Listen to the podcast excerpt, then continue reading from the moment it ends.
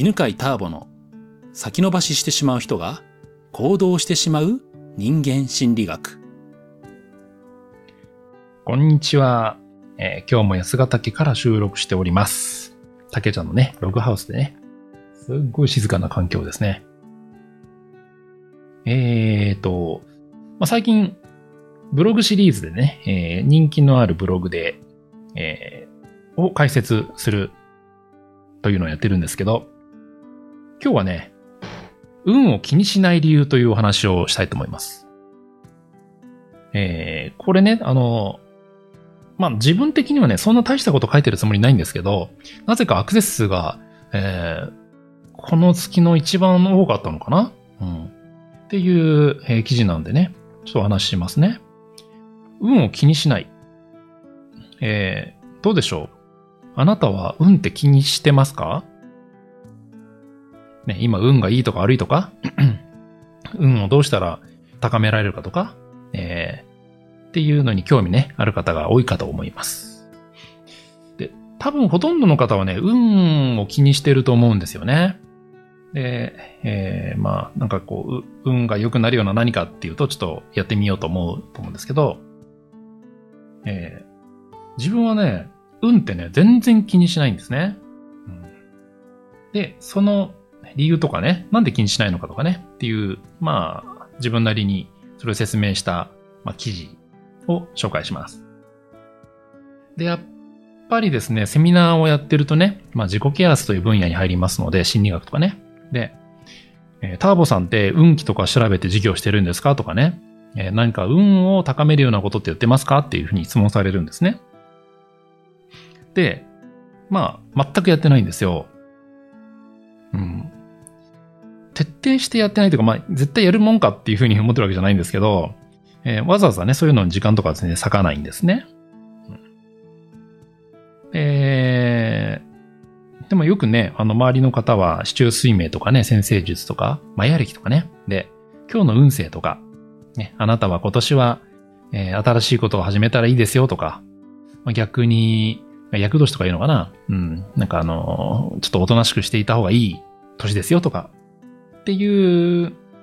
まあ、投稿とかね、まあそういうこう記事とか読むと、ああ、皆さんやっぱ気にするんだなって、えー思うんですけど、うん、自分でね、そういうこう、なんか授業を始めるときに、えー今年はタイミング的にどうなんだろうとかね、いうのを調べることはないですね。で、調べ、自分では調べないんですけど、調べてくれるときはあります。受講生たくさん来るんでね、やっぱそういうあの、占いとかやってる方も来るんで、えーターボさんのことを占っていいですかって言うんで、ぜひ、えーどうぞどうぞつって。で、占ってもらうの結構好きなんですよ。で、占いって、あの、大きく分けると二つあって、一つは、あなたはこういう人ですねっていう、まあ、人物鑑定みたいなね、性格とか人物鑑定みたいなのが一つと、もう一つが、運勢。えー今年は、えー運勢がね、いいとか、えー下降気味ですね、みたいな、そういうこう、うん、なんていうのかな、こう、一年の流れみたいなのがありますよね。で、その、人物鑑定みたいなやつは結構好きで、えーターボさんってこういう性格ですねとかね、こういう生まれの強みがありますねっていうふうに言われるんですけどね、それ鑑定されて思うのはね、当たってるんですよね。ほんとね、あ、それ、その通りその通りっていうことの方が大体多いですね。で、やっぱり聞くとね、その占いとかっていうのは、基本統計に基づいているらしいですね。うんまあ、どういう統計？まあ、何万人を対象にどういうアンケートを取ったのかとかっていうっていうどこまで知らないですけど、まあ、基本は統計らしいので、統計ってやっぱ当たると思うんですよね。で、えー、と、生まれた年とかで、あと生まれた一日のね、例えば朝生まれた人とか、とかっては、やっぱりそのバイオリズムっていうかね、バイオリズムじゃないな、なんていうのかな、うんと、まあ、バイオリズムから来るその人の性格か、うん。っていうのはやっぱ変わってくると思うんですね。まあ、なんといっても、えー 人間ってやっぱ地球で生存してますので、地球という環境に適応しなくちゃいけないでしょっていうと、その、適応するということは影響を受けるということだから、生まれたね、年とか、時間とかでね、その影響を受けて性質が決まってくるっていうのは、ま当然あると思うんですね。だから、そういう占いのね、えー性質とか特性を知るというのでは、えーかなり参考にしてます。で、もう一方、もう一方ですね、その、運気とか運勢はね、まあ、何回も言ってるように、まあ、全然参考にしないんですね。うんまあ、よくね、あの、親切な方が今年はターボさんすごく運勢いいから何かぜひ新しいこと始めてくださいって言ってくれるんですけど、まあ、もちろん何かやりたいことが思いついた時には普通にやりますけど、思いつかなかった時にはやらないんですね。で、逆になんか今年は運気下がってますよって言われても、やりたいことがね、思いついたらやってしまいます。で、えー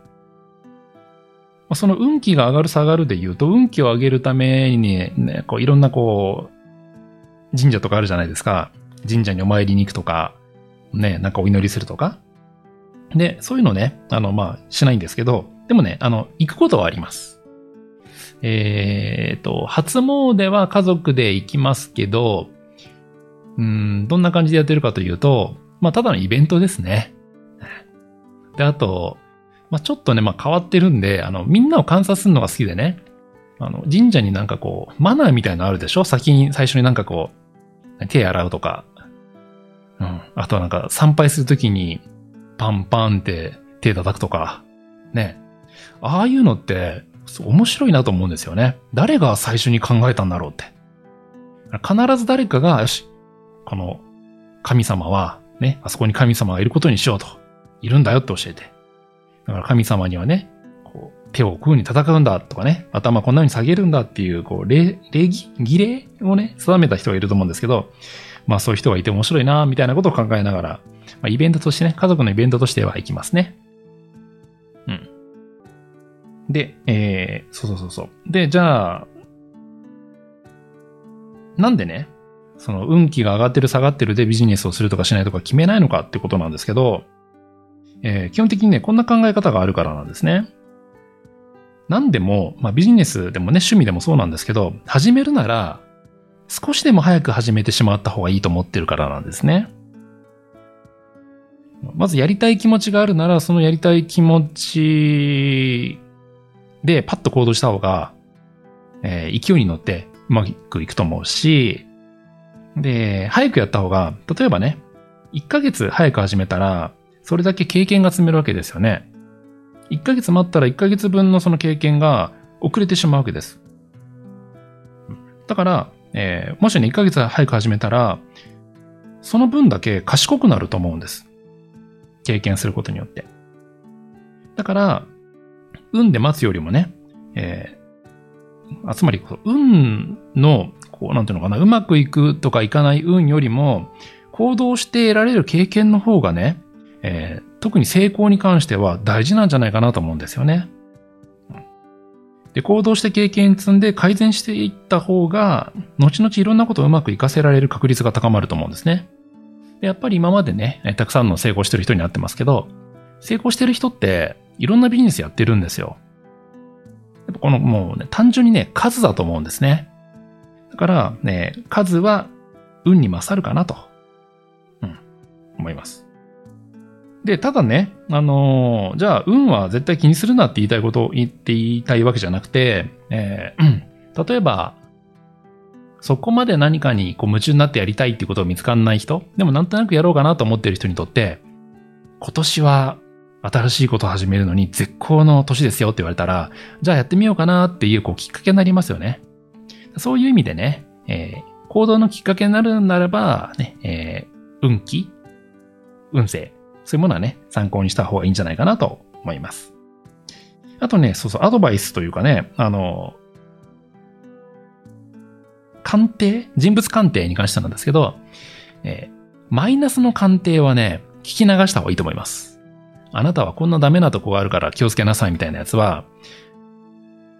それね、あの、真面目に受け取ると、なんか自分攻めが始まってしまうので、あなたはこんな才能がある、こんな強みがあるっていう部分だけを採用して、ああ自分ってそんな強みがあるんだな、じゃあ生かそうっていうふうにね、え前向きな捉え方をするといいと思いますよ。ということで、まあ、今日の話ね、まとめると、犬飼ターボは運を気にしないと。その理由、えーただね、えーそう人物鑑定の部分は特性とかをね、知る部分ではとても参考にしています。特に自分の強みとかね、えー得意なことを活かすためにはね、えー使った方がいいと思います。で、運がいいとか悪いとかね、えー今年はどうとかっていうのは、えーも、それを待っている時間がもったいないので、えー気にせず、どんどんやって経験を積むようにしています。えー参考にできる部分があったら使ってくださいね。今日はこんなところで。この番組は犬飼ターボ、ナビゲーター竹岡由伸でお送りしました。